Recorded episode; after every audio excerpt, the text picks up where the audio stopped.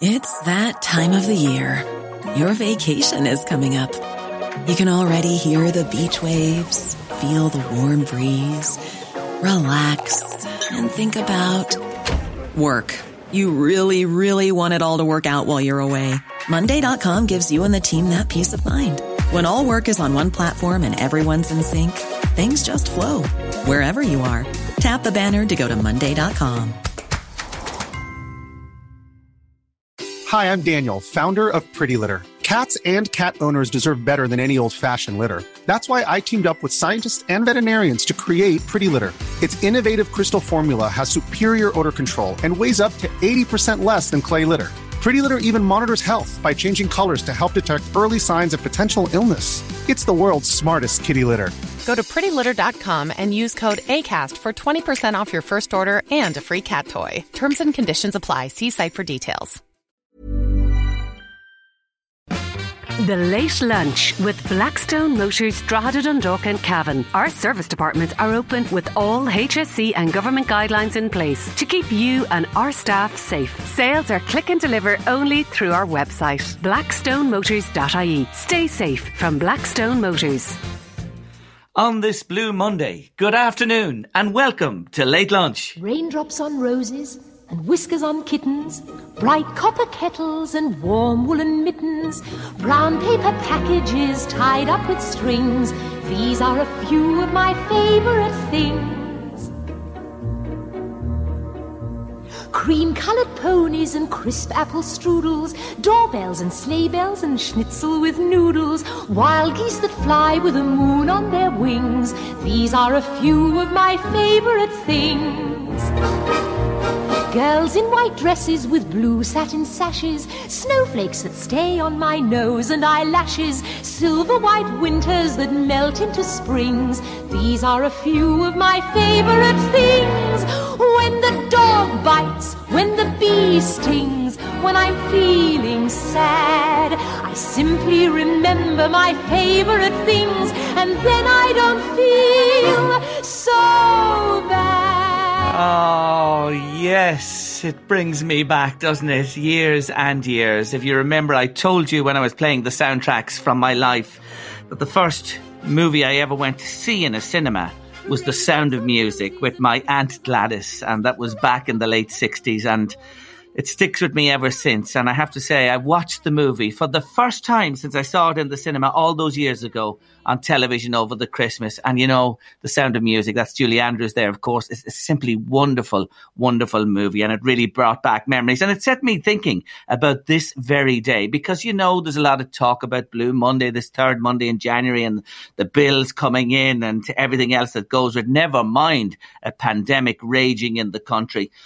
And, you know, it is very true. When you think about your favorite things, it gives you a lift, doesn't it? In your mind, you can picture it and you can remember and you can think of the future and that you may be back in those situations again. And some that come to my mind, I honestly have to say that some of the things that really make me so happy when I think about them is and I, I miss them so much at the moment, my grandchildren. But Ava, the oldest of them, uh, she come and stay with us for weekends. We take care of her, whatever. And when she's going to bed, to hop into the bed beside her and tell her a story. I, I just absolutely love that and miss it so much. But it makes me happy when I think about it, little imaginary stories. And I think that comes from the time that my own father used to lie into bed with myself as a little fella. I always remember that in our home. And he'd tell me stories about nature and the wilderness and wildlife and that. And there I am now as a grandparent myself, telling those stories or different stories, stories for the time to my own granddaughter.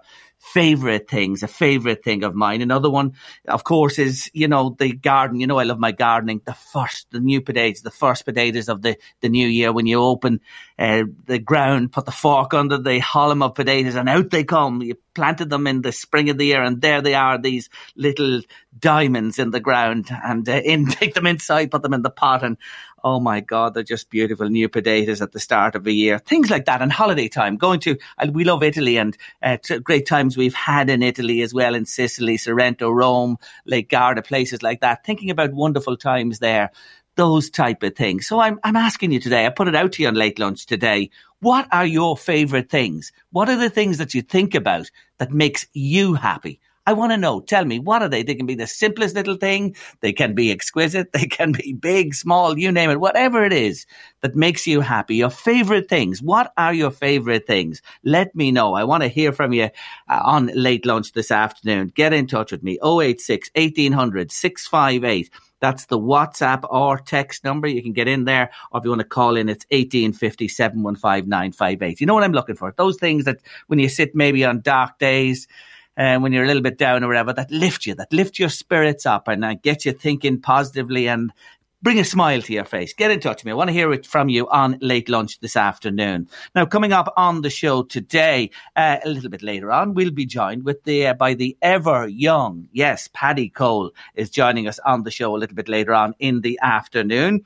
Uh, we hear the story, and it's a really positive story and wonderful story today. Dave Robinson uh, he, he, had his Jeep stolen, but he's got it back. We'll hear the story about that. Darragh McCullough is with us. Yes, he's Ireland's most famous farmer. Darragh is with us on the show today, and uh, we're going to be talking about a lovely little gesture that Elmgrove Farm have made to the Irish Cancer Society and more besides, of course, because Darragh is a fella, I'm sure he has many favourite things. He's close to nature and he's going to tell us about those as well today. And we'll also be joined on the show. This is important. We're going to save you money today. We're going to put you in the right direction.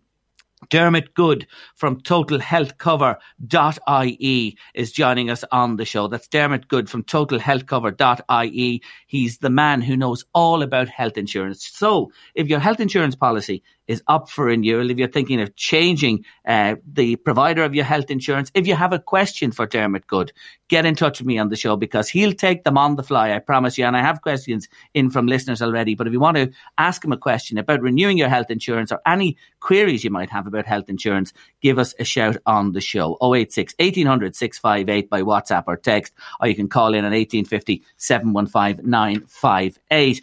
I don't know whether you're into uh, your snooker, but I was glued to the snooker this last week or so, the Masters tournament. But the final was yesterday, and what a turn up for the books it was. There's a young snooker player called Yan Bingtao, and he's just unbelievable. He's only 20, and he won the uh, snooker yesterday. Yes, he won uh, the Masters snooker at 20 years of age. Incredible player indeed. And I really enjoyed the snooker. I love watching it. My mum used to love watching it and I love watching it too.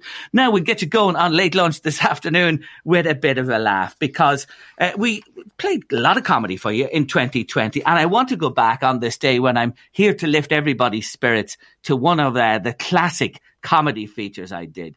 It's actually a show called King of Queens, a sitcom. And it's about the Heffernans, Doug and his wife Carrie. Uh, they live in Queens in New York and they're married.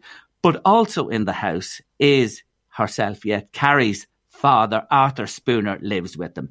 And in this very funny sequence from the show, Doug is at work.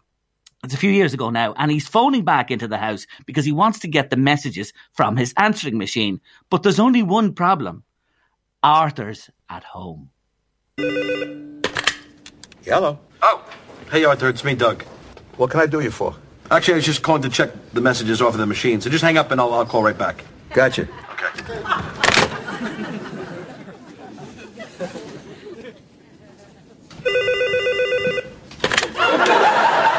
Hello. Arthur, didn't I just ask you not to pick up? No, you said I should hang up and you'd call right back. Okay, what I meant was I wanted the machine to get it, not you. I'm trying to check my messages. You want me to just check them for you? No, no, thank you, no. Last time you did that, you erased all the messages, and our outgoing messages, and unplugged the lamp. just let it ring, okay? That's your world. I just live in it.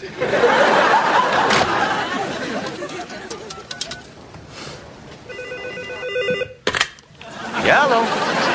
Arthur, what did I just say? I'm sorry, it's habit. Oh, well, do me a favor, break the habit, okay? I'm running out of freaking change here. Fine.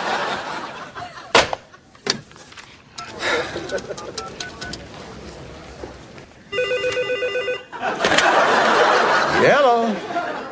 Arthur, what is this, some kind of sick little joke? I'm sorry, I've been answering the phone my whole life. You're asking me to undo 75 years of instinct in a moment. That is not easy. Just don't pick. Fine. I'm going downstairs to lie down. Well, thank you.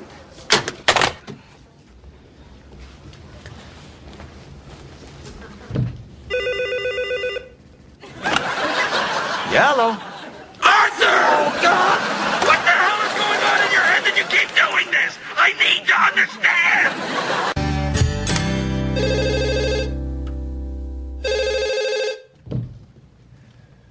Reached the Heffernans. We're not here to take your call, so leave a message. Arthur, are you there? Arthur, I just left the house two seconds ago and you were there. Pick up. Oh, no. I'm not falling for your games, big boy. Arthur, come on, pick up. I, I think I left the oven on and the pilot light is broken. No sale. Arthur! Arthur, come on, man. I know you're there. Pick up the damn phone. Pick up the phone, old man. Oh, the brilliant King of Queens. Absolutely brilliant, Arthur. Wouldn't let the calls go through. Isn't it something else? It really is. Anyway, uh, King of Queens, one of the funniest sitcoms uh, that's ever been on uh, television. But uh, look back at some of our con- comedy classic clips uh, that we played for you in the last year, and we all certainly do need a bit of a laugh at the moment, don't we?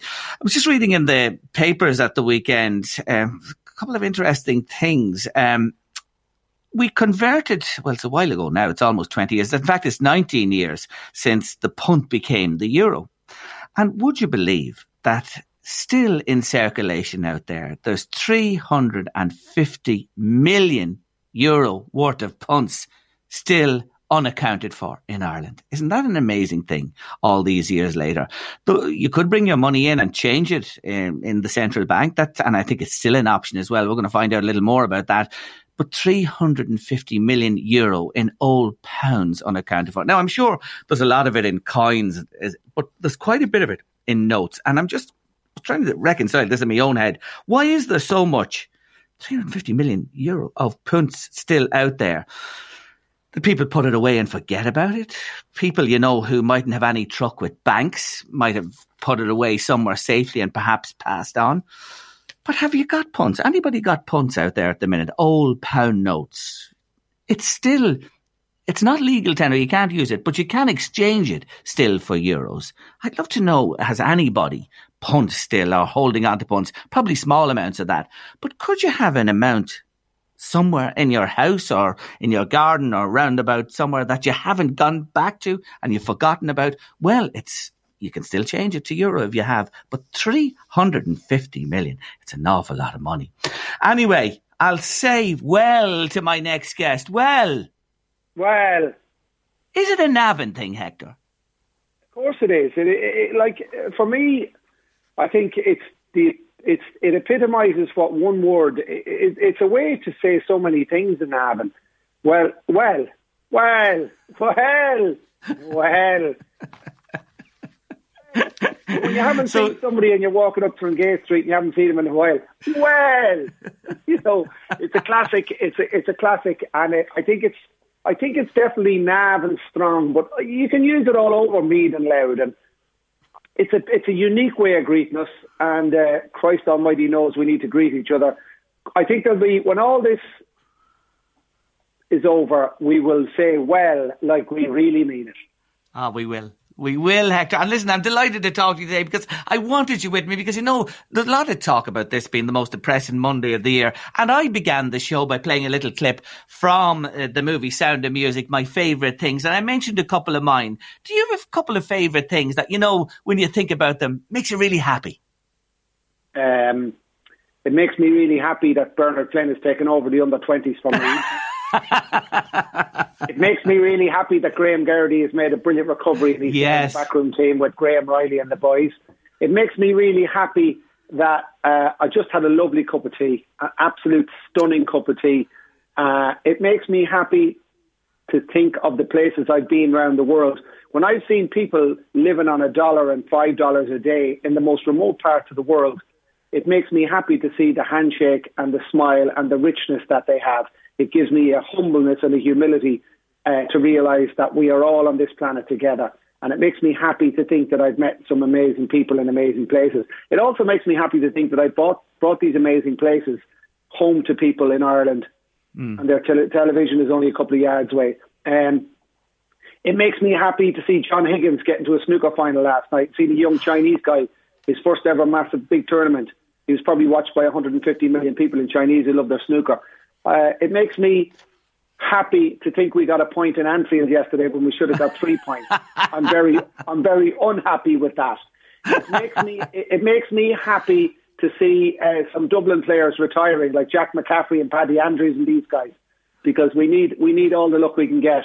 Um, but it makes me happy to think that you look at Mother Nature uh, is the most important thing at the moment for people to get out and get a bit of fresh air. So yeah. uh, it makes me happy to think that we will get back on track when all the shite is over because it's uh, it's it's becoming suff- suffocating now. But we have to keep at it, and it makes me really happy thinking when we're all back together and we're all safe and sound and we've got rid of this virus that we will explode with kindness and a sense of normality and a sense of the important things that we have in our lives and a sense of togetherness and a sense that hopefully we won't be looking at the mobile phone as we walk along the street, that we will smile and say hello and open a door and be nice to each other because that's the real reason we're on this planet. Ah, you know, that's just so inspirational. And those are the things, those thoughts that come to your mind, your favourite things that lift you when you think about them. I'll tell you what's lifting a lot of people as well is this podcast, Tommy and Hector, along with Larita Blewett. It's yeah, fantastic. Yeah. Listen, you got to tell them, Hector, because you're given, you're given, um, you, you started this thing with a play on football club names. And I want to tell listeners, last week. It's gone, it's gone bananas. mad. Mad. I cannot believe the amount of people that are sending in. I think we're getting over a hundred, uh, a hundred a week now at this stage. But I mean, from uh, Burren Munich, and uh, uh, th- this week's one is Rail Bettystown. I just think, I just think somebody who sat, sat, sat on social media at the kitchen table and set me in Rail Betty's Town. I just went, you have to, you have to just say, take your hat off to these people. Like some of them are absolutely superb. They're getting better and better and better uh, every. I have a few here. I have a few classics. Uh, what about last week's? Let me mention last week. Inish, Inish Man United. yes, saw that. But last uh, week's was just, brilliant. Tell them about last week's. Ac- uh, can I say it? Atletico yeah. Madrid. and then the, the, one of my favourites is F- Phoenix St. Petersburg. and West I mean, West West Mam United. West Mam United and uh, Bayern Munich and Inter Mullingar. oh, like, it's brilliant. just you know what it's doing? It's putting a smile no more than yes no more than people uh, uh, putting in a name or coming up with a name for it, or uh, Galat Galat uh, Galatasaray is another one. Look, at the podcast, we're really delighted with it. Um, it's making people smile. Uh, it comes out every Thursday morning, and and strangers are coming up to me in, in my local SuperValu and saying thank you for sharing the laughter, which is a very important thing again. And we're just talking about that and about what, what's important at the moment. We need to take our minds off things uh, and switch away to other things. And whether people put the podcast on when they're walking around the local pitch or going for a little walk within their five mile, five kilometre radius, or sitting in the kitchen and they just need a bit of their time, or out the back garden, or sitting in the car, in the driveway, just having a bit of me time, because people are are on top of each other all the time. The kids are home from school. The dynamic of the households is completely changed in this country, so we all need our own time. So if the podcast can transport them away in their headphones for 45 or 50 minutes a week, and somebody says, thank you for sharing the laughter, uh, I, like, I, am very proud of that. We, we, we talk everything GAA, Debs, shifting, school, Navan, the world. I mean, I'm sitting in a, in a garden shed, excuse me, with Tommy Tiernan and Rita Blewett. She's a, she's a brilliant Mayo Knockmore woman. She's got the gift of the gab. And, and then to sit with Tommy, it's as if I'm back in school with Tommy it's as if I've described it going in when we record in the garden shed. It's like going into school and you've got double free class on a Monday morning and the crack just starts. It's uh, it is like being back at school with your best friend, and, and I'm, I'm delighted with the reaction and the reaction of people who are abroad as well, who are missing home and they didn't get home for Christmas. So many, so many Irish people in Canada and Australia and New Zealand and in far flung places as well, and other countries that are reacting to the podcast. I mean, I'll tell you a good story. We, we said, uh, I wonder, we, we can check on with the algorithms and the statistics on podcasts. You can almost see what city and whereabouts in the world they're downloading. So we checked it out and we saw that we had one person in Kuwait the majority is Ireland, the majority is England, Canada, Australia. But we saw then that one person had downloaded back in October. We had one listener in Kuwait, and Tommy, of course, Tommy goes, I wonder who that funny fecker, who that, who's the fecker in Kuwait that's downloading the show. 12 hours later, when the show went out, the podcast goes out, goes, I'm the fecker in Kuwait. And he told us his name. He's teaching English. We sent him a mug. It's just incredible that 12 hours later, he's, he's listening to that podcast in the hot, sandy dunes of Kuwait, uh, teaching English as a foreign language. And that's the beauty of the podcast. It's, it's getting around the world and around the country. It sure is. But your words a few moments ago to everybody are very important. It's it's mighty difficult, uh, Hector, at this time. And I don't want to take away from that. And I know you don't either. People are, are finding this the toughest ever. Look at where you are today. I'm here back at my own base. And look at the way this technology has connected us all as well and enabled us to continue. We're resilient uh, as a race of people, humans. Absolutely. Like our grandfathers and our forefathers and our grandmothers were mighty tough people. And we we have to tough this out. I mean, we've come an awful long way in this country, uh, and we're, we're we we have a we have an inbuilt strength and DNA. It's not bloody easy at the moment, and we cannot be suffocated by the bad news because there is something inherent in this country uh, that the media, especially, likes to likes to publicise the bad news. I mean, we need more good good feeling stories. We need more positivity. We need to so, see see more more information about the amount of people that got vaccinated around the country on Saturday. All the GPs and all the first, uh, the, the, the health nurses in, in local health centres, hundreds of like people vaccinated on, on, on Saturday, GPs as well.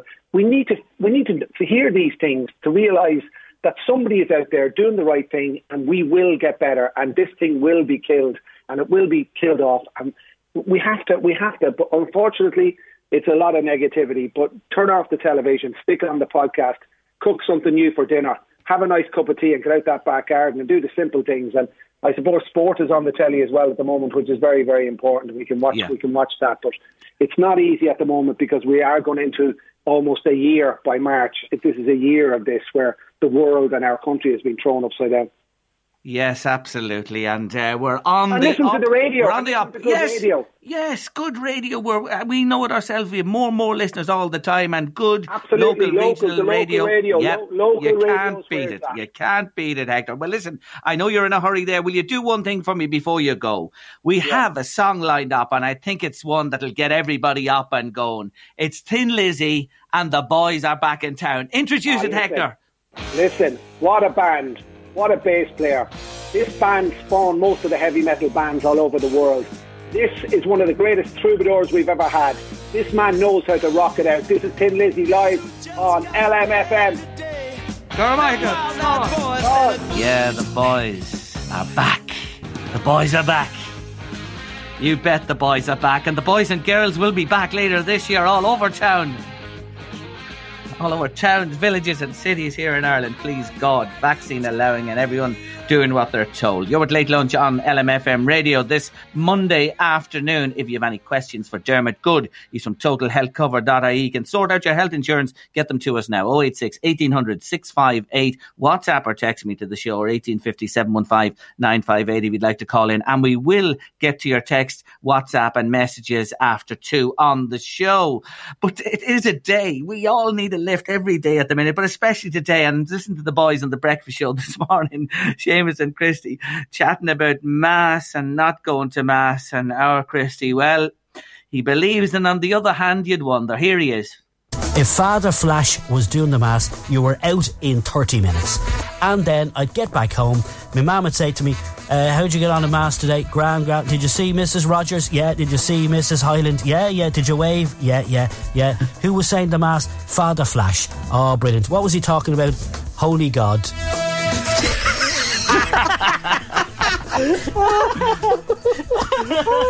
it was always Holy God. Holy God Almighty. Christy, you're some boy. You are some boy. Anyway, the boys and the breakfast, they make you laugh. And they do make you laugh, and they're great fun every day from 7 to 9 here on LMFM radio. We're heading to our first break of the afternoon on the show, uh, news and weather on the way. And afterwards, we'll help you with your health cover. Yes, Michael has uh, been in touch to say that he has 150, 20, 10, 1 and 10 shilling notes. I hope you have a lot of them, Michael. They're worth money. You can still exchange them. And we got a picture in there from a listener, John, as well, with actual pictures of those notes that he obviously has in his possession. Now, I take it that Michael and perhaps John just have one of each of those, but if you have multiples, why hang on to them? Cash them in at this point in time. I know people love to keep them and there you'll see them mounted in frames as well. But thanks indeed for getting in touch with us. Love the Hector and Tommy podcast, Jerry. It's really fantastic. I was with Hector, says another listener, all the way until he called out Dublin and Liverpool. Ah, sure, look, it's only a bit of sport, isn't it? And I see you laughing at the end of the comment as well, tongue in cheek. More of your comments to come as we move through the show.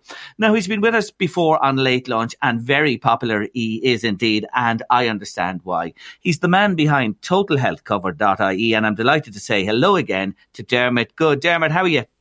Good afternoon, Jerry. Thanks for joining me once again on the show. Look, just a, a general thing now. I've, I've, plenty of questions, as you can imagine, coming in for you, and we're going to take them now. And if you want to put a question uh, to Dermot, 086 1800 658 by WhatsApp or text. Shopping round switching. We talked about this before. There are so many plans with the various health insurance providers, Dermot. It's a it's a minefield. How does the ordinary five eight like myself make sense of it? It's nearly impossible, Dermot, without the help of someone like you. Yeah, they, it's it's not easy, Jerry. I mean, there's there's no point saying it is. I mean, the, the only positive I would say to people is that, excuse me, uh, I worked in the industry back when there was only 15 plans, um, back let's just say you know 20 years ago, and back then everybody knew every plan. There was no competition whatsoever. If the rates went up, literally there was nothing you could do. Whereas now we have 350 plans, so now it, has gone from one extreme to the other. The only one thing I would say to, to anybody listening is that look, if you approach the task properly, um, you know, the, the, number of plans nearly doesn't matter. All it actually means is that there are plans there now to suit every budget and to suit everybody's requirements. So, and that's the good thing. And there's there's some absolute gems buried in there. So, really, Jerry, it, it's about how you engage with the insurance companies. So, if you phone them up and you say, "What do you recommend?" well, they're going to recommend what suits them, and you're probably not going to get the best deal. If you do a little bit of homework, first of all, or if when you phone them up, you simply say, listen, you know, here's my budget. And, and people will laugh at that sometimes when, when I say that because they think, well, sure, if, if I tell them I have 950 euro, they're going to help me spend 950 euro. Yes, they will, but unlike car insurance and home insurance, if the plan costs nine fifty, it costs nine fifty for everybody. So it's not like they could give it to somebody else for eight fifty, but they're going to charge you more for it because all the plans and the prices are set centrally. So I would say to anybody who I suppose doesn't have cover and is bewildered by all the plans, decide on how much you can spend. And simply one phone call to each of the three companies, and you tell them, listen, I have 950 to spend. What is your best deal across all of your plans? for that amount of money, your best plan. And that gives you three plans, one from each provider. Or, Jay, if somebody's on the same plan for a, a long time and they haven't changed and they're worried about changing, all you have to do is phone up the insurance company and simply say, look, I want you to tell me what is the closest equivalent plan to what I have already and give them the name of the plan. And I want you to come back to me with the closest equivalent that's cheaper. Okay, and if, if there's a couple of minor differences, I don't mind, but I want something that's similar and cheaper. Now you tell me what you have. And by the way, I want you to look across all your plans. And if you do that with each of the three insurance companies, you'll still get a number of plans, but it narrows it down quite considerably. And, and that's really the, the, the, the way to engage with them. Unfortunately, what happens is, Jerry, too many people don't engage with the insurance companies at all. Okay, they simply just, they renew as is. And then what happens is they find themselves, when the next direct debit comes out, they find themselves on a ridiculously priced plan and they left it, you know, one person left it for the other person to review it and before they know it they're locked in again for another year and then it's too late. But there's there are there are fantastic deals out there for everybody and you know, for anybody who's thinking it's just not worth the hassle. Jerry, the savings could be 500 euro to 1,000 euro per adult in some cases. So definitely worthwhile doing. It's a lot of money, and that's really good advice there you've given and, and even to do that will make a difference. Now I have questions, plenty of questions here for you. The first one I'm sure is on a lot of people's minds. Last year, and I benefited from this as well, if you had private health cover, you got a modicum of a refund because of the uh, situation with COVID, uh, the public versus the private hospitals. And a listener's been on to say, does Dermot know what will happen now that private hospitals are again being used in the fight, which I welcome uh, for the pandemic? Will there be refunds? I don't expect there will, and, and I'll tell you what's different this time, Jerry, is that the last time the private hospitals were completely taken over by the HSE. So effectively, the private system was shut down. Um, and for that reason, people couldn't use their cover, and therefore the insurance companies had less claims, and and they gave money back. I see VHI, excuse me, are giving another small amount back to people at the end of this month, but that should be the end of it. What's different this time is that it looks like the private hospitals have agreed to give the, the HSE access to a proportion of their capacity which basically means the private treatment will continue as is. Private consultants will continue to see their private patients, and people who want to access, you know, treatment quickly and use their health insurance, they will see no difference in their service whatsoever. Now we know a lot of people are, are postponing treatment at the moment because they're just worried about going into hospitals. So we don't expect the HSE to take over the private hospitals fully again. That really didn't work. It didn't work for any of the stakeholders. Um, so now what they've done is it's more of a partnership arrangement, which basically means that if somebody needs urgent treatment um, through the public system and they they can't get in, they're about to have that postponed or cancelled, the HSE will probably buy that treatment through one of the private hospitals, and that person will go into a private hospital albeit as a public patient, but they will get their treatment.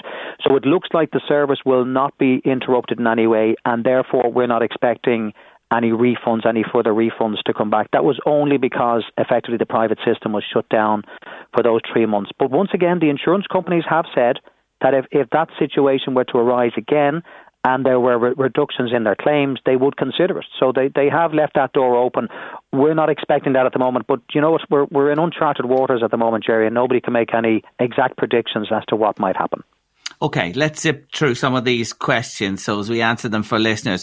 Uh, hi, I'm with Irish Life 4D Health 3, renewal date March 21st. I've been on this or similar policies with them for five years or more now. I was tidying up my claims last week and I've one dated March 10th 2020. That's March 10th last year. However, it was rejected when I submitted it, and the rejection uh, reason was that it wasn't submitted within six months of last year's policy expiry date. To say I'm annoyed is an understatement, as it's a substantial fee for a consultant. What do you say to that? Six months? Yeah, and, and, Jerry, this is coming up now all the time. So all the insurance companies have very strict rules in terms of how long you have after your renewal date to submit your your receipts. Um, some are six months, some are three months, some are twelve months within the date um, since you had the service.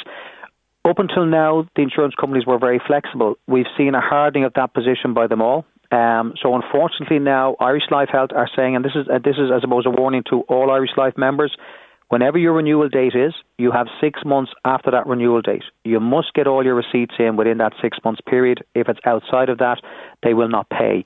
Now, I would also encourage, and this is no, you know, no consolation now to your listener, all the insurance companies have scan and send. Now, for some people, they're, you know, they find this very easy. Some people not so. Effectively, you can literally log on to the website you can scan your receipt onto the website either through your phone or whatever. You can scan the receipt and literally you can send that receipt virtually to your insurance company and the money will be in your bank account within a week or so. We would encourage anybody, whether you're VHI, Irish Life or Laya, to try and start using the scan and send because it means number one, you can claim straight away. Number two, there's no risk of maybe at the end of the year you mislay a receipt and suddenly you're outside the, the window for claiming. But also, Jerry, I suspect down the road the insurance companies will move everything to that kind of scan and send claiming. So I'd really encourage people to get familiar with that. The one consolation I would say to that member 4D Health 3 is a superb private room corporate plan. It's currently 1,577 per adult. It is very, very good cover, uh, but it's an awful shame that that person just wasn't able to get that in in time. And the only thing I'd say is, look, they will get tax relief on that expense. But once the window is missed, missed, all the insurance companies now are getting quite strict on that. So no mm. good news for them, I'm afraid. Well, there you are. That's very important. To scan them straight away. Six months is the time frame. Listen to this one. I was a VHI member in the past, moved to Laya, and I'm currently with Irish Life. With VHI's Swift care clinic close by in Swords. I'm looking at switching back to them. Two adults, mid 50s on policy, no previous conditions. What VHI policy would Dermot recommend? Yeah, and I suppose that's a very. It's, uh, I give them a broad brush answer here now to this. So first of all, yes, Swift Care and Swords is a is a big you know attraction for VHI yes. members. Now bear in mind, just down the road in Santry in Northwood, You have the Affidea Clinic, which is right beside the Santry Sports Clinic, and it's it's basically it's an equivalent of Swift Care, and anybody with Laya or Irish Life can use that centre. But look, the type of plan this member should check out: check out a corporate scheme with VHI, Company Plan Plus, level 1.3. Company Plan Plus level 1.3, 1,252 for an adult, 315 euro for a child.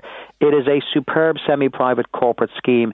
So if they absolutely want to, let's just say, move back to VHI, that's the type of plan I would suggest they check out first of all. And they contact VHI, they'll go through all the details of that scheme with them. But it's a really good plan. Our first child will be two in May. We've never had health insurance, but would at this stage like to take out a policy. We're in our early 30s and in good health. Which company is best? And money wise, what should we be looking to spend? Now, what I would advise anybody who's thinking of joining, um, Jerry, they're better off looking at, at a decent mid level plan. And, and the reason why I say that is look, if you end up in a public hospital for anything, um, it is it, you'll be charged 80 euro per night, up to 800 euro per person in any one year.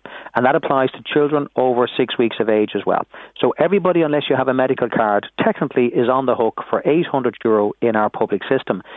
So my logic is, well, look, spend 800 and a little bit more. Now you can get cover for the public and the private hospitals. So, like, you know, the, the Hermitage in Lucan, the Beacon Hospital on the south side, the Bon Secours, the sports clinic. So, the kind of plan I'd advise this person to check out. So, VHI have a very good mid range plan, which is called the One Plan 250. These plans are all in around 900, 950 to 1,000 per adult, about 200 per child. Um, Laya have a plan called the Signify scheme, which is very good. It's 961, and Irish Life have the benefit plan, which is very good for an adult, and it's just it's 1,037 euro. I would encourage anybody thinking of joining to check out those mid-level plans because you're covered in every public hospital. You also have access to every private hospital, um, and they're just good schemes that you know. God forbid if you fall ill, those schemes work. Um, so I would suggest they start there. Those plans will cost the child about 200 to 240 euro. Uh, another question, Jerry, by the way, which crops up regularly is whether you need to insure children. Um, and look, the answer we would always say is absolutely, because children go on waiting lists just like adults. Okay, people don't realise that they do. Secondly, children are charged at 80 euro per night in a public hospital, just like adults. And really, for children, it's not about the accommodation. It's not about private versus semi-private. It's about access. And if your child needs an urgent tonsillectomy or an urgent colonoscopy, you don't want to be on a waiting list for three to six months.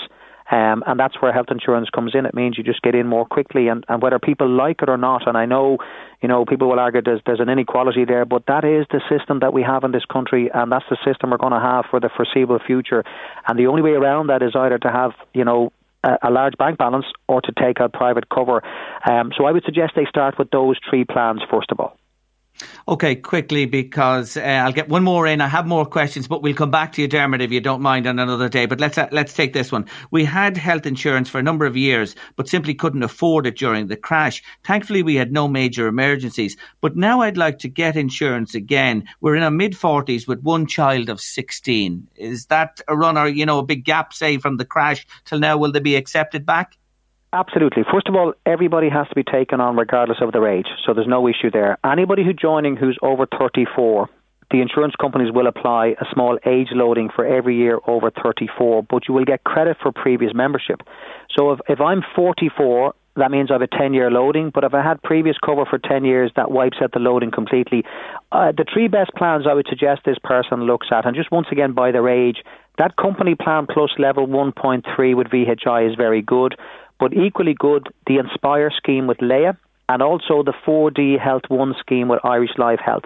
So the Inspire scheme with Laya gives you money back on routine expenses. It's 1165 and that 4D Health One scheme with Irish Life is 1174. These are all really good schemes. So, you know, what I'd say, and I know I'm trying to plan names there now, Jerry, and hopefully people will have, will have grasped, grasped some of these the key thing is there's plans to suit everybody and, and don't be afraid to phone up the insurance company, tell them what you need, tell them which hospitals, you know, and tell them exactly what your specific requirements are and keep them on the phone and ask them everything that's important to you.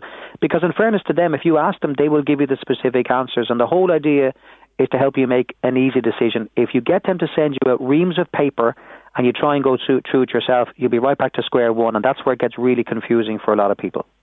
May I say to listeners as we leave you today, uh, I recommend talking to Dermot Goode from totalhealthcover.ie and it's online there. Log into it, totalhealthcover.ie and this man knows the phone book when it comes to health insurance policies. Dermot, you've been great as usual and we'll be talking. Thank you indeed. Take care of Thanks, yourself. Jerry. Take care. Bye bye bye. Take care. Bye bye. Dermot Goode there from Total Health Cover.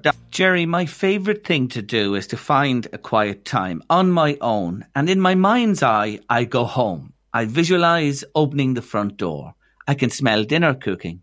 I stroll in, remembering all the rooms, and then I go to the kitchen, and there they are, my lovely mam and dad, sitting at the table having a cup of tea. I hug them and say how much I love them and how I miss them every day and they hug me back. What a feeling that is. I open my eyes and I thank God for the beautiful memories I have of them. That is beautiful, Christine. That is just touching. It really is touching. Lovely. Favorite things. There's another one there. Jerry, my favorite thing to do is to go out in the morning to my garden and feed the birds. I have a bird table. I have some feeders and I top them up daily. I then go back in, sit into my conservatory and watch them. And I'm just so happy. Isn't that lovely as well? Isn't it just beautiful? Jerry, talk about favourite things. This time of the year is my favourite because I see them. Yes, the daffodils are peeping up and I have some planted in some lovely containers outside my front door and I just see them peeping yesterday. Ah, lovely. Lifts me every single time. Keep them coming to me. Your favourite things, the things that lift your spirits on this supposedly dullest, most difficult day of the year. I don't believe it. There are difficult days here and there in the year, but who comes up with this? Ramesh. Because Ramesh, it certainly is. We'll do our best to lift your spirits on late lunch. I promise you. What about, think about, think about these two fellas. There's two guys who, you know, Bitcoin. I'm sure you've heard of Bitcoin. It's valuable, really valuable. They think it'll become more valuable than gold. Well, there's one guy who acquired Bitcoin a few years ago, but forgot his password to get back in to retrieve them. He has 10 goes. He's on go number eight at the moment, and he has two opportunities left. If he doesn't get it, they're gone forever. And the other fellow, I think this was in the UK, he had Bitcoin on a hard drive on his computer huge value Bitcoin, it turns out now, dumped it a few years ago and was taken to landfill. And he's trying to get the local council to go into the, let him go into the landfill and open up the area where he believes the hard drive might be. I think they have a bit of a map. They can sort of say it may be here, but they've turned him down flatly at the minute. And he's willing to pay them a huge sum of money because of the value in the Bitcoin on the computer. Just shows you. I'm part of the chuck away, clear out, declutter at times it doesn't pay, and those uh, little stories, the salutary lessons in them, that's for sure. Still to come on late lunch this afternoon. We're going to hear what Ireland's most famous farmer, Darragh McCullough, what are his favourite things? But I'll tell you, Elm Grove Farm, they've just made the loveliest uh, gesture with their spring flowers. We're going to hear about that shortly on the show. Paddy Cole's with us a little bit later on. My featured artist of the week are the Carpenters. Brilliant. But talking about brilliant, this man is just something else. It's the wonderful Ed Sheeran and Castle on the Hill. Enjoy, enjoy.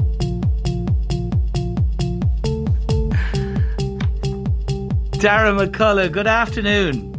Good afternoon, Jerry. I feel like I'm in the earth or something like that. well, we thought you might feel you were like on a beach near Gormanston last summer. boom, boom. Yes, uh, Park Central down here, yeah. I'll put you on the guest list for the next one, Jerry. Thanks, Darragh. you needn't bother. I don't think it's my scene, to be honest with you. I'll go for a walk through the fields and have a look at the spuds and the crops and everything like that, yeah. but you can leave that to some others, Darragh. All right. Welcome All to right. the show. Welcome. Always a pleasure, Jerry. Thank you for joining me this afternoon. Yes, we're having a bit of fun this Monday. God, I'll tell you, you got some land, didn't you, when that actually happened last year, just to go back to it for a moment. Yeah, I suppose for the people who may have missed it, um, uh, we were literally on the last field of the last day of our cereal harvest, and uh, it's a tricky field for us to access. Um, it's right uh, out on the coastline. We have to cross over a railway line to get access to it. And as the combines have got bigger and bigger over the years, they won't actually fit over those little narrow uh, railway bridges anymore. So what we have to do is we have to wait for number one for the crop to be ready, number two for a, a nice dry day. Then we have to wait for a, a low tide, and then we have to get the the combines right. The combines down to the beach, across a river, and around this headland, and up into this field. So the planets all have to align themselves before we get near this field. That's why we always leave to the last day. Uh, and we're kind of running on fumes at this stage. You'd be knackered. It's a bit like the end of a marathon. You know, you're kind of going at full mm. throttle for the previous couple of weeks or months last day, here we go, and landed up to the gate of the field. And who did I meet? Only a couple of lads uh, uh, drinking beer and having a smoke. And I said, What are these lads doing here? As soon as they caught sight of me, they did about turn and headed up across the field. And there's an old ruin in the middle of the field, a, a, stunning location. But uh, obviously, word had got out because when I got up to the brow of the hill, following the lads up, I realised there was hundreds of people having a bloody full-on rave um, in the in the ruin, and this was at eight o'clock on a Sunday morning. So obviously it's gone on all night long, and uh, I got the fright of my life. I mean, it was literally like you know there was cars there, they had tables, they had decks, they had speakers, the the full works, the full Monty, and here was me trying to uh, carpet me last and me flipping winter beans so, um, in fairness, and I've said this every time anyone's ever asked me, uh, it was a bunch of Brazilians, and when I asked them to leave, lo and behold, they left, and there was no guff, there was no abuse, and best of all, they tied up after them. So yes, it was an illegal rave. Yes, it was in the middle of COVID. Yes, it was. I, it gave me the shock of my life. But I have to be thankful for small mercies, Jerry. If it had been a bunch, it was actually the same weekend that the parties were happening in the Oliver Bond flats up in Dublin. And I can tell you, if it had been any of that gang, I would have got a box on the side of my head and sent packing. Um, so I, I was glad that. Uh, you know, they were amenable to uh, allow me to harvest my crop. Ah, that's good to hear that they actually just moved on and there was no other uh, fractious uh, matters Correct. around it. Listen, let's talk about you and this lovely gesture that I spotted in recent days and I wanted to talk to you about. Of course, uh, flowers. Darragh, we're talking about our favourite things today on the show and flowers are so many people's favourite things, especially the spring flowers, the daffodils and tulips. Now, Elm Grove Farm, we know you produce, well, you'll tell us in a minute how many you produce, but you came up with this idea to help the Irish Cancer Society. Tell us. Yeah, well, uh, we grow daffodils and we grow them by the million. We've 80 acres of daffodils. That's a lot of daffodils. Um, and we've literally started, we, we start picking them uh, from basically now until almost to Easter. And um, because we grow daffodils on such a scale, um, we've always worked with Irish Cancer for their Daffodil Day fundraiser. So we, what we would do is we would uh, pick daffodils, little bunch of five, give them to the volunteers at cost, and the vo- volunteers would then sell them on, and the proceeds then uh, would go to Irish Cancer Society. And we were delighted to be able to uh, do it, and you know, it was our little. It was only a small uh, thing that we did, you know, um, but we loved being involved with that and it was a great, you know, we always got a real feel good factor out of it. And of course, it raised a lot of money for Irish Cancer. But like every other charity out there, Jerry, they've been struggling, they've been on the runners because all their fundraisers have basically been put on ice. Um, when COVID first hit last year, it was right before, it was literally days before their Daffodil Day. So that was all scrapped. And um, this year, the exact same thing is going to happen. So rather than let another Daffodil Day slide by and uh, let that relationship kind of wither on the vine, if you like. Uh, we had just started um, producing, you know, picking our daffodils there in the last few weeks, and we also have our tulips, our Irish tulips, coming on stream. And we were putting these bouquets out online. We sell them online, and we said, why don't we give 10% of it to Irish Cancer? So we put up the line live online uh, there in the last week or so, and we've had a phenomenal response. We've literally sold hundreds of bouquets, so we're pretty confident that we are going to be handing over a cheque uh, for thousands of euros to the Irish Cancer Society. And I, I have to say, a big, uh, heartfelt thank you to all the people out there who've um, put their money where their mouth is so far. Well done. It's a great idea and it is a lovely gesture and it is a time when charities they're to the pin of their collar to keep the show on the road and we know the wonderful work that the Irish Cancer Society does. Your flowers are beautiful and you'll deliver to anywhere in the country from elmgrovefarm.ie. Yeah, this is a kind of a thing that again came out of COVID, Jerry. Uh, last um, uh, end of March, we were staring at tunnels bursting with tulips and all kinds of lovely blooms, and we'd nowhere to go with them because all the flowers were shut down and the country was in the first of its lockdown. Remember those days when we were told it was only going to be yes. for two or three weeks?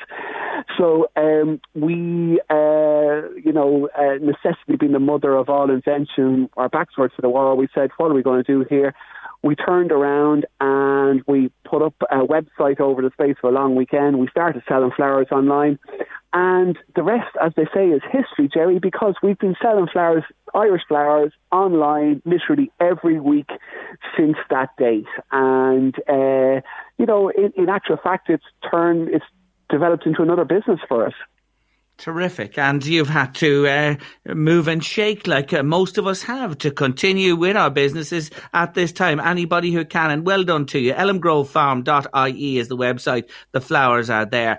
It is a wonderful time of the year, Darragh. Like, you know, you talk about uh, favourite things. I love this time of the year, and I'm sure you do too, when uh, life begins again and the year turns around. You can see the light extending in the daytime, but you're well underway, as you mentioned there, you know, and it is early. It's only mid January, just beyond it at the moment. You're flying. Your flowers are on the way. Yeah, so we're I literally had uh, ten fellas out in the field this morning, um, picking away at uh, down there in Donacarney, um, so right beside the coast, if you like, and they'll be our earliest varieties in our earliest fields, um, and we'll be picking away uh, for the next uh, ten weeks or so. And yeah, it's great. I mean, you see the little snowdrops just budding up there in the gardens. Um, we've also got our tulips coming on. We can see in our tunnels the alliums and the freesias starting to come on. Um, and we're literally uh, buying in seed and bulbs at the moment, so we're starting to plant them up again. And the whole cycle goes again. And, you know, part of you be kind of laughing when somebody says to you, oh, it's a bit of a stretch coming to evening. And you're kind of thinking, yeah, okay, hang on a sec, we're still in the middle of January. But it is true, and we all need something to look forward to, don't we? Um, yes. Especially at the moment. So I think um, this is maybe Mother Nature's way uh, of kind of encouraging us to hang in there, you know, when she does drop in those little splashes of colour into the countryside. And it reminds us that there, there are better and brighter times ahead.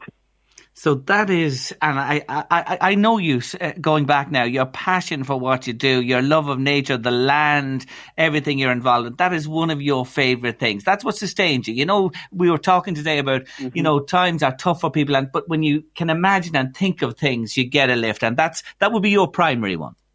Yeah, and I suppose uh, I'm lucky to be a farmer. I mean, there's plenty of times I'd be cursing the fact that I'm a farmer, Jerry. But look, yeah. uh, when you take it out in the round, um, n- nature, and it was the same during the first lockdown. Nature didn't switch off because the country was in lockdown, and the cycle continues. And so, you know, animals um, are still calving, starting to calve down again this uh, spring uh, on the dairy there uh, with my neighbour.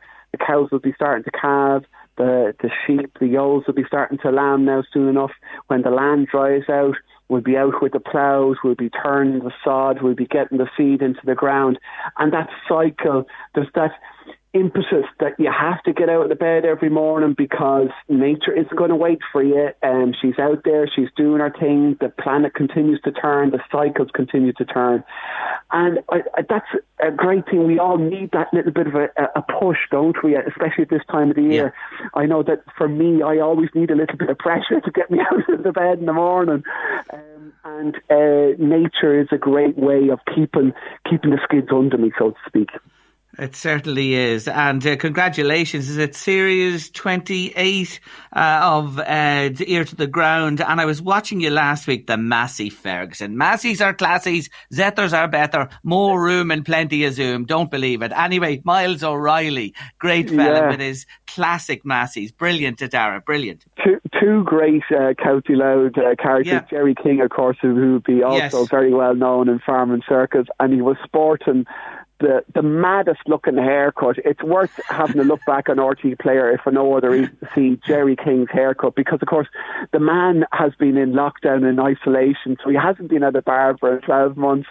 And, you know, I often, we often hear the women out there going on about their roots and this, that, and the other, and they haven't been at a hairdresser. And oh my God, Jerry was, he, he looks like the last of the Mohicans, and he literally had a tie tied around his head. So he looked like a kind of a cross between, you know, Father Christmas and Rambo.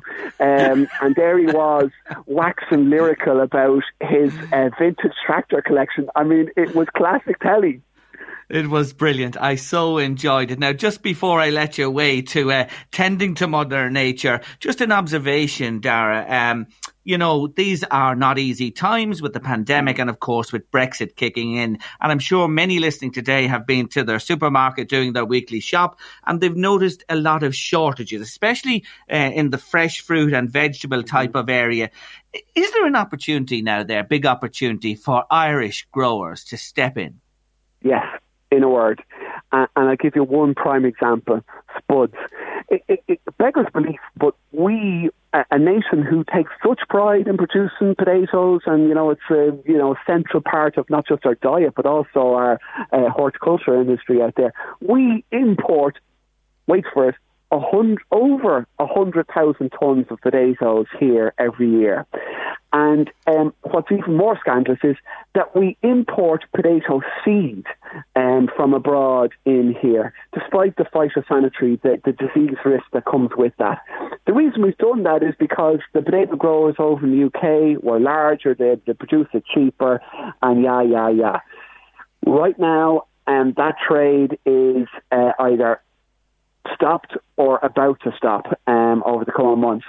And so it's just one example. It, you know, it, it, you don't have to go back that far. Only about 20, 25 years ago, we had a thriving seed potato business up in uh, the northwest of the country, up in Donegal, which was a, uh, one of those again, just by virtue of its location and Mother Nature, those westerly winds coming in off the Atlantic, it was a disease free corner of the country that could produce this wonderful um, potato seed.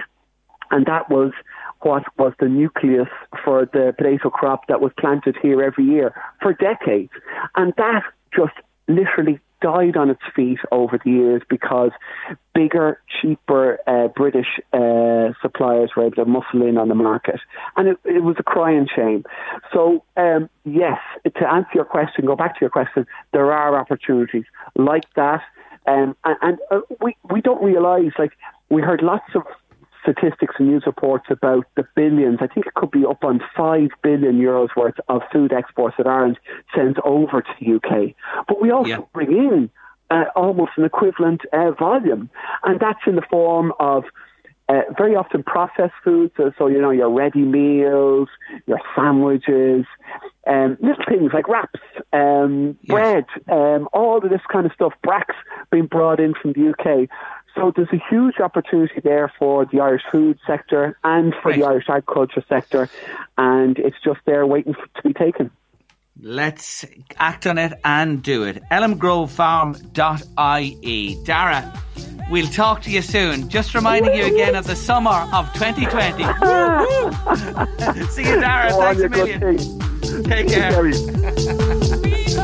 Dave Robinson, formerly of Rathbeggan Lakes, is on the line with a good news story on this Monday. Hello, Dave. Dave, great to talk to you again. Welcome to the show. Tell us the story of Helga, the Jeep. Helga, Helga, I've got to talk to you about Helga. Well, Helga is a Land Rover Defender, and she's I've had her for about seven or eight years. And you know, you were talking earlier on in the program about you know things that mean something to you and things that you remember. Well, she brought me to places that I remembered. She's an expedition Land Rover with a lovely big roof rack and a roof tent. And last Saturday morning, I walked out to feed the hens, and here she was gone out through the fence and away, stolen in the night. Oh. So obviously, I was distraught. This is, you know, we, myself and Mary have been all around Spain and Portugal in it. Tremendous times. Re, re, met new friends, met up with old friends. Fantastic times. And this was the physical memory of that, you see. So I was wondering, I said, what will I do? So I'm a member of a few different Land Rover clubs, and these are Facebook clubs. And these are all lads who were have these vehicles. They're very unique vehicles. Each one has a it can be uh, adjusted to suit the owner's taste, as the says. And uh, mine was particularly rugged looking, and it looked fairly fit, you see. And this is why she got the name Helga, because she reminded me of a Swedish uh, uh triathlete lady who was a, a very square-jawed lady and would take on any incline in any gear. But um, that, that's where the name came from. But anyway, here she was gone. So the first people I contacted obviously was the Gardaí, and uh, they weren't long now in coming down. And in the meantime, I started to, I found a really good photograph of her, and I, I decided I'd post it up on a couple, couple of the Land Rover groups just in case any of the boys spotted her driving around the country. And then another friend of mine, I shared it with him, and he shared it with a trucker group that he's in. And the next thing, uh, it was shared on a, a motorhome group that I'm a member of. Then it's on a big camping group. And by lunchtime, two of my mates in the Canaries had got it. so it got enormously huge.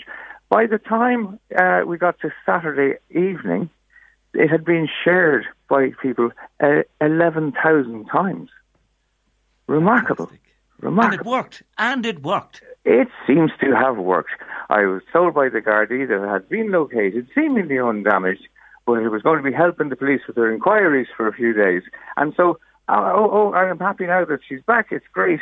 But I'm just so amazed by the response of people on Facebook. And you see, we're hearing all the time about the, the, the cranky comments and the, the deniers and all this, and you only hear bad stuff about this. This is a, an extremely good example of how we're just really a giant neighbourhood watch if we do it right. You know? Yes, and it's, it's the amazing. positive side of social media which we Absolutely. wanted to highlight today. You also have Hermione and Hilda. That's the stories for another day. But here's the thing I want to tell our listeners. Is this true? I ask you a question before we finish, Dave Robinson. You haven't boarded an aircraft in what, 24 years, is it? 24 years, yeah. I got, uh, got fed up with it there a while ago. And this is why Helga became so important to me because if I wanted sunshine, I had to drive to it and we'd uh, head off down through France and Spain. Great times, camping in a roof tent. And I'm and I'm sixty. Well, anyway, there you, there you are. There, they are the things. They are the things. The things that you think of on these days well, when you can't go to Spain or that as well. But they bring back fond okay. memories, and, and you will be I, there again, Dave. Uh, we will, we will, and I'll say that to everybody. If you spend a moment tonight thinking of your favourite holiday, I guarantee you, when you finish thinking about it, you'll feel an awful lot better. And I really wish people the best. We'll get through this. We will be on holidays again. And thank you to everyone that shared on Facebook and shared it. And by the time I sent a message to say to share the fact that she was found, and that's brought the shares up to thirteen thousand. Terrific, Phenomenal. terrific. Great news story on this thank Monday you. to lift the spirits. Thank you for joining me, Dave. Thanks, Jerry. Bye. Take care of yourself. Bye bye. The wonderful Dave Robinson there. He got her back. Helga is his again. We're heading to news, weather, and sport at three. And after three, it's my featured artist of the week, the Carpenters, and we'll be checking in with the wonderful Paddy Cole. Staying with sport, don't forget that you can listen to live commentary of many of the Premier League matches which take place on Saturdays on the LMFM app or by clicking on to the listen tab on the LMFM website. This coming weekend, there's only one game on because the FA Cup is on, so a lot of games off in the league. But there's a, a big game, an important game for Aston Villa against Newcastle. Yes, vital for Newcastle, very important for Villa as well, who've been hit with COVID recently. Aston Villa, Newcastle, 8 o'clock next Saturday. And uh, you do know that you can get closer to the action with Premier League Live with Now TV. You only pay for the games that matter to you, your sport on your terms with Now TV. There's a scam going about. I just want to tell you about. We were talking to Jill Kirby on the show last week about the uh, extra charges you have to pay now, especially if you're ordering from Britain. Uh, it's uh, more expensive for sure. Well, the Guardian have become aware of a scam where emails and texts are being sent uh, under the guise of various courier companies. Now, if you get these emails, I just want to say to you folks, ignore them. They're looking for payment, customs payment for a delivery you're expecting. Don't pay them a shilling. Don't pay them a euro, a cent. Don't give them anything. Don't give any payment details and just beware of it. And indeed, some of the uh, messages are even coming through in the Irish vernacular, but that's just a warning to you. You don't pay anybody. Just stay away from it completely. Jerry, uh, the things I love to do is to call to my friends and people that live in our neighbourhood. I can't do it now. I miss them a lot. but I think of them, says Claire this afternoon. Jerry, I am one of the people who see the good in every day, as every day is a gift that some don't have the pleasure of enjoying. Yes, things are not great, but I know what it's like to grow up different and face the big bad world and be rejected along the way because I was different, but I didn't allow anyone or anything to get to me. Yes, it was hard, but life is a journey, and along the way there are twists and turns. It's up to yourself what turn you take, but it's your own journey, and don't let anyone else live that journey for you, as we all have tremendous talent within ourselves, and we either choose to nourish it or live in self pity. Get up, get dressed, and take control every day of your emotions and mind, and no one can live your life for you. And that comes in. They're lovely words from Mairead this afternoon. And she says, Love listening to the show, Jerry. Thanks indeed for reading this. Much appreciated. Thanks, Mairead, for that. Now it's time for my featured artist of the week. And I've decided to shine the light this week on Karen and Richard. Who am I talking about? The Carpenters. Yes, Karen on vocals and played the drums as well, and Richard on keyboard and vocals. And what a pair they were. They were born in Connecticut in the United States and moved to California. 14 years. They signed with A&M Records in 1969 and uh, they performed right up till 1983. 14 years, 10 albums and a raft of hit singles three number ones, uh, the singles, five at number two, and 10 top tens, 90 million plus sales worldwide, making the Carpenters one of the best selling artists of all time. And the song I've picked today, yes, folks, to sing is to bring joy, is to bring happiness. It's the Carpenters, and sing on your late lunch. Yes, sing. Sing, sing a song one of my favourite things to listen to music. Sing an old bar to myself, but I'd probably frighten the crows, but there you go. What harm is it? Belt it out there, it'll do you good. Yes, the wonderful Karen Carpenter there. Hard to believe she was only 33 years of age when she died in 1983. But more about the Carpenters as we move on through the week. That's Sing from the Carpenters, our featured artists on your late lunch this afternoon. Will we have an artist and a half to finish today? He's a great character. I spoke to him late last year on publication of his new book, and uh, he's a bit of crack. He always is. With us next, the wonderful Paddy Cole. I was thinking, who would we have a crack with to finish the show today? And you know something? He topped the poll, number one in the charts, like he's done for years with his music. Paddy Cole, good afternoon. How are you, Jerry? Great to talk to you. Great to talk to you. Great to talk to you yeah, too, Boyle. Boyle. That's some introduction. Some it's the bloody truth. It really is. You are top of the pops and have been for decades. And did you hear Oh. that laugh? Do you know what? I just knew to listen to that laugh just makes me happy, Paddy. Oh, God, you have me in convulsions now already. You know, you're at it. You're at it now. It's- How are you keeping? I wanted to touch base with you to see how's it going. How are you getting through this? Give us a few pointers, the, the, reasons why you're keeping that laugh going. Well, thanks very much for getting in touch. Great to be on your show, Jerry, and great to talk to you. I, I always was positive, like from the first time we heard of this, and uh, one of the contributors there, we thought it was only going to be for a few weeks, but uh, I always believed in being positive in life. Always try and look at the good point. And now at the moment, it can be very depressing and down on people, but there is light at the end of the tunnel always. We get a wee bit of a setback now and again, but I always look at it in the positive uh, look outlook, and uh, I think that's a secret. Like to keep, I, I, I'm in great form, thank God. I go for a wee bit of a donder. I slip out quietly, and uh, come back in. Not, not until I wouldn't be running the marathon or anything like that now, Jerry. But I, I go out for a wee walk, come back in again, and. Uh, I missed out a bit of golf. I'm not a great golfer, like, but uh, I missed getting out. It was a bit of exercise as well. And Yeah. uh, this time last year or before it, like when the tsunami came in, um, I put a little bit of a poem together. And if you have time, I'll just give it to you now because it's relevant Yes. today. It's relevant as well. I just Go put on. this together now last, last year. Strange times that we live in, not advised to go out not for paper or coffee or the black pint of stout.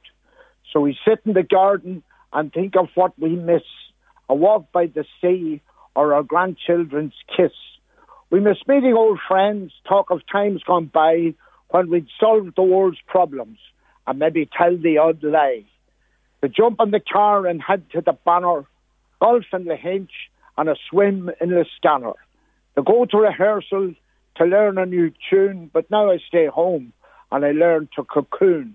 But soon this will be over, and for that we can't wait. We'll be up, dressed and ready, and forced out the gate. In the meantime, be patient, be positive, be brave, and think of the rules and the lives we can save.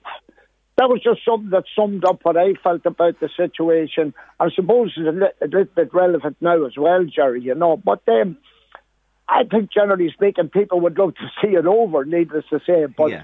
we just have to uh, have a good outlook. And uh, people like yourself on radio keep people's spirits up.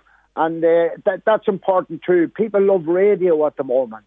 And uh, it's important too, like that you're communicating with them there every day and keeping their spirits up. And that's very important for people, I think, also. I know, Paddy, it certainly is, but let me go back to that lovely verse. Wait till I tell you something. That's just beautiful. I, I just hung on every word you wrote there. And you know, the theme of late lunch today is favourite things, and you have them all in that little verse there, those favourite things that you think of uh, and inspire you. Paddy, hold on a minute. King of the Swingers, come on. King of the Poets. I have the next book ready now. Come on, get writing, get that poetry book done. I know what you're thinking. He is a hard neck. I know No. he is a hard neck. No. Uh, I think, uh, Jerry, the poet laureate wouldn't have any worries. But, but anyway, it was my little way of contributing. And it's a funny thing about it on a serious note. Loads of people, when when that was published last year, did the rounds.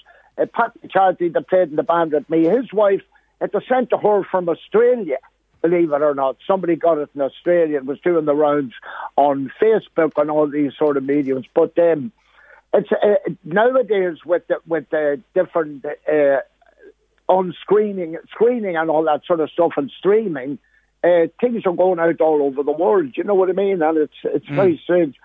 But uh, I no, it was just the way I felt at the time, and uh, the loads of people that ran nursing homes got on to me and they'd say, Paddy, would you do a little video of that poem that you wrote? And I did dozens of little videos for different nursing homes and that, and they used to put it on for the people there and that. And I got great satisfaction out of that. Now, I'm not getting carried away with myself. I won't be writing uh, books of poetry and like that, Jerry, you know, but uh, I'd be.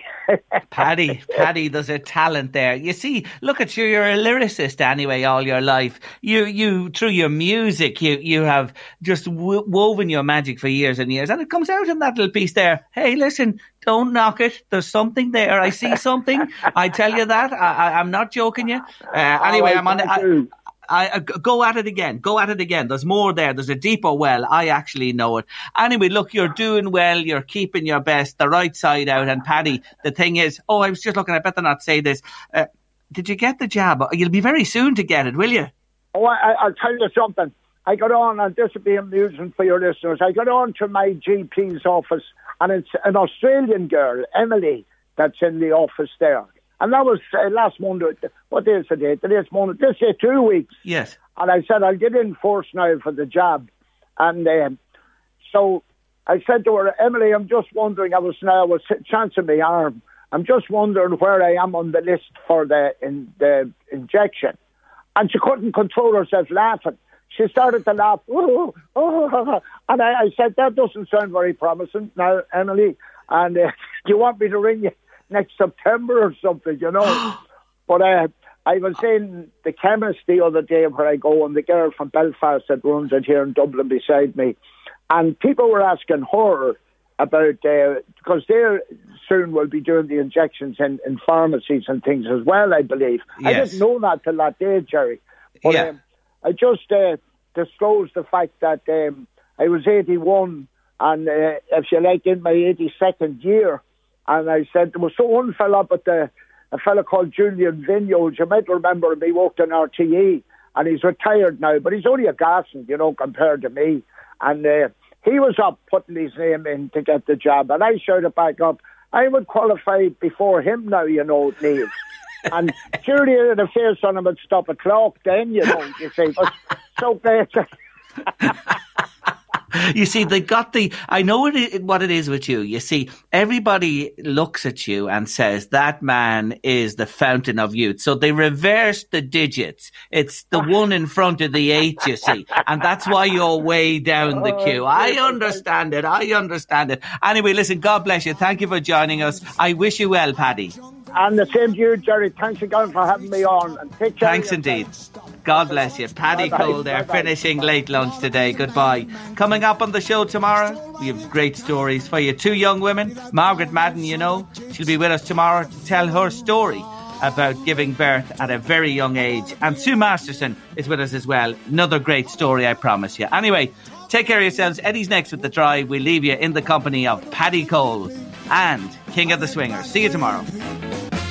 The Late Lunch with Blackstone Motors Drogheda Dundalk and Cavan. Our service departments are open with all HSE and government guidelines in place to keep you and our staff safe. Sales are click and deliver only through our website, blackstonemotors.ie. Stay safe from Blackstone Motors.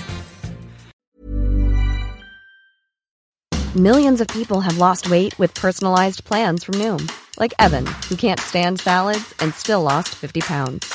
Salads, generally, for most people, are the easy button, right? For me, that wasn't an option. I never really was a salad guy. That's just not who I am. But Noom worked for me. Get your personalized plan today at Noom.com. Real Noom user compensated to provide their story. In four weeks, the typical Noom user can expect to lose one to two pounds per week. Individual results may vary. It's that time of the year. Your vacation is coming up.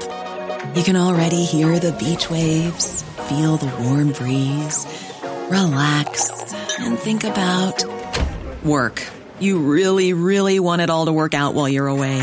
Monday.com gives you and the team that peace of mind. When all work is on one platform and everyone's in sync, things just flow wherever you are. Tap the banner to go to Monday.com. Even when we're on a budget, we still deserve nice things. Quince is a place to scoop up stunning high-end goods for 50 to 80% less than similar brands. They have buttery soft cashmere sweaters starting at $50, luxurious Italian leather bags, and so much more. Plus, Quince only works with factories that use safe, ethical, and responsible manufacturing. Get the high-end goods you'll love without the high price tag with Quince. Go to quince.com slash style for free shipping and 365-day returns.